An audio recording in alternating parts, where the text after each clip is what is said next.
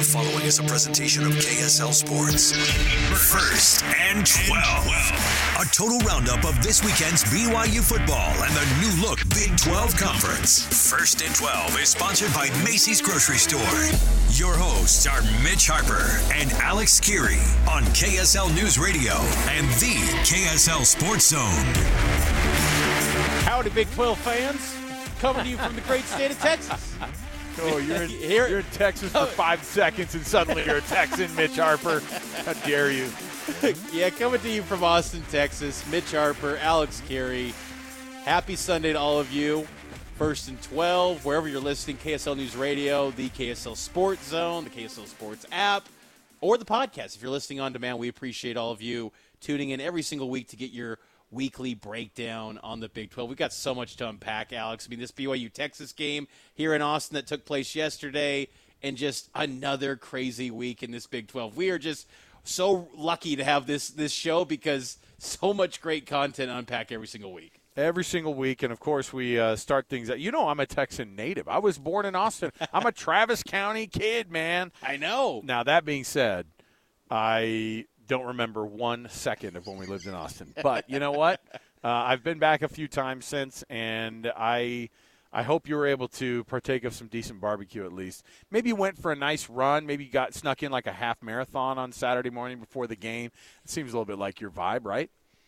No, anything running, that is so not me. I am not You the know those TV guys, though. broadcaster type Oh. that says, I did a hike up Y Mountain before the game. Like, no, No, but that you know is what? not me at all. Hey, your your co-host on Cougar Sports Saturday. I talked to I talked to Matt, and he goes, "Got to kayak down the Colorado River." I was like, "Dude, why do you have to keep Austin weird? You don't have to show up and keep Austin weird, bro. Come on." Got some Oh, Terry's goodness. Black barbecue. So, yeah, I, I, That's pretty good. That is good. You guys did it. Well, let's kick things off. It's our Big 12 headlines from another week in the conference. Let's jump to it. 12 headlines. One, two, three, four, five, six, seven, eight, nine, ten, eleven, twelve. The dozen storylines that shape this week of Big 12 football. Headline 1. The Kansas Jayhawks. They get that big breakthrough win, defeating Oklahoma with Jason Bean at quarterback. KU is bowl eligible for the second consecutive year.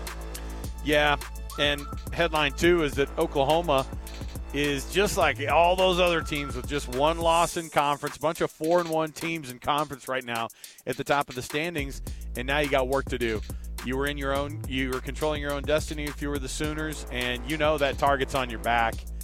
You are big time uh, having people coming after you, and and now you took that loss to Kansas. That's not one you planned, and you got a long rest of the rest of the schedule there too for Oklahoma.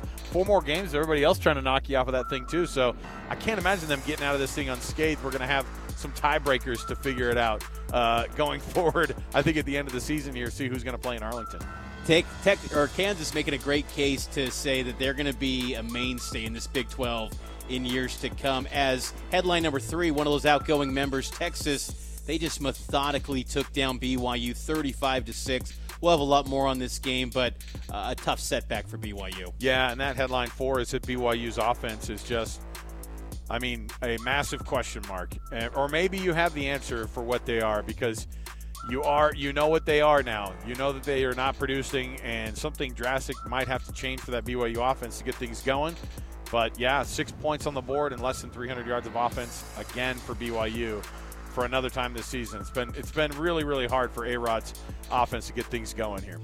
Headline number five Kansas State continues to look like a defending Big 12 champ. 41 0 win over Houston. Will Howard got the start at quarterback, and he was really good. 15 of 17, 164, two touchdowns, no picks. K State is rolling. Yeah, and you know, Houston had that nice game where they came out and almost did it against Texas at home. And then, I mean, to, losing 41 to 0, I don't, I mean, scoring zero points for a Houston offense who has so many athletes.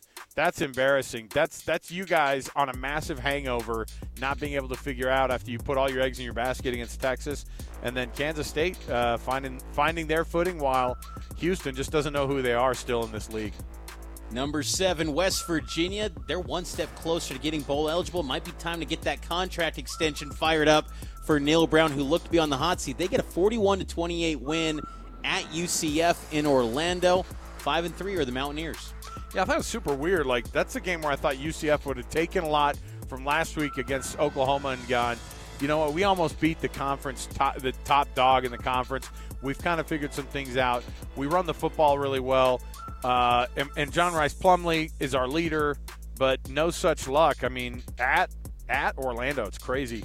UCF and Cincinnati. This is headline number eight. UCF and Cincinnati both winless in conference. That's a shock to me. I think Cincinnati is is a is a head scratcher for sure, but UCF was supposed to be a team that we were talking about in the top four or five, Mitch.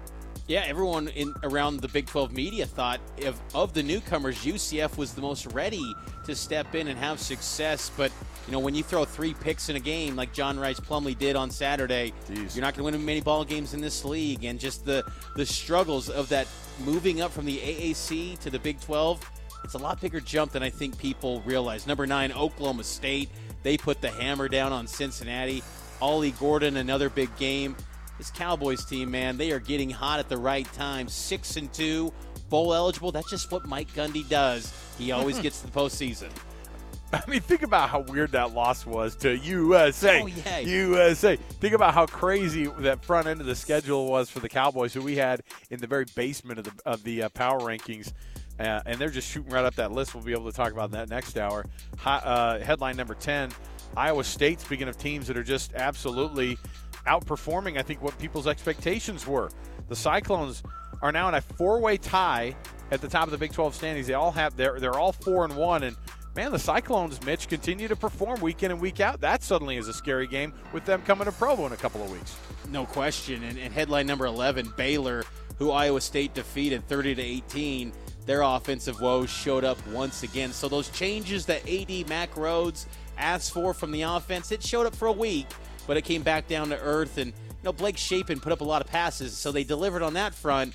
But their ground game is just non-existent, and, and that's where the heart of Baylor is, and it just hasn't been found, and that's why they are a team that's floundering down the stretch. Last but not least, on our on our headlines here to start off the show on first and twelve, the college football playoff rankings are coming out this week.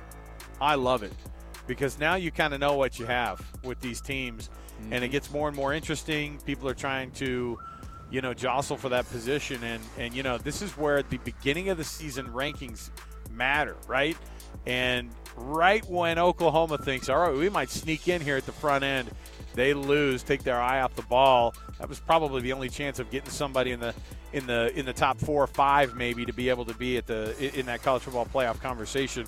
But uh, yeah, top ten wise, Mitch, what's it going to look like? Is Texas obviously as the number seven team? They they probably uh, you know make a case of themselves to be right up there, but they got one loss already on the season. I don't know. I don't know who the Big 12 is going to have. Uh, you know, in that top 10, I think that you probably see Oklahoma just outside the top 10, maybe at number 10. Uh, but you still have four weeks left, and, and certainly if you're in the top 10, you got a shot. if there's any hope of the Big 12 producing a playoff team this year, they need to be in the top seven.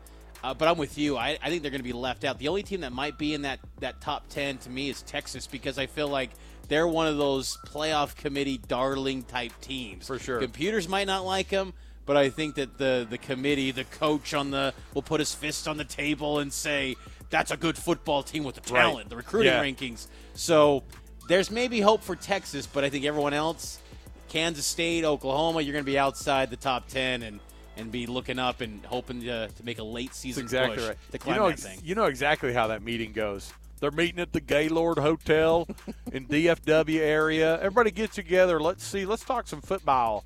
Uh, yeah, Mark Harlan's on that committee now uh, from the University of Utah. So I, you know, I'm interested to see how this thing shakes out and how they start to kind of jostle with those teams. I love unveiling those.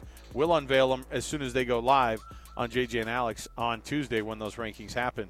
All right, let's jump to the second portion of the show.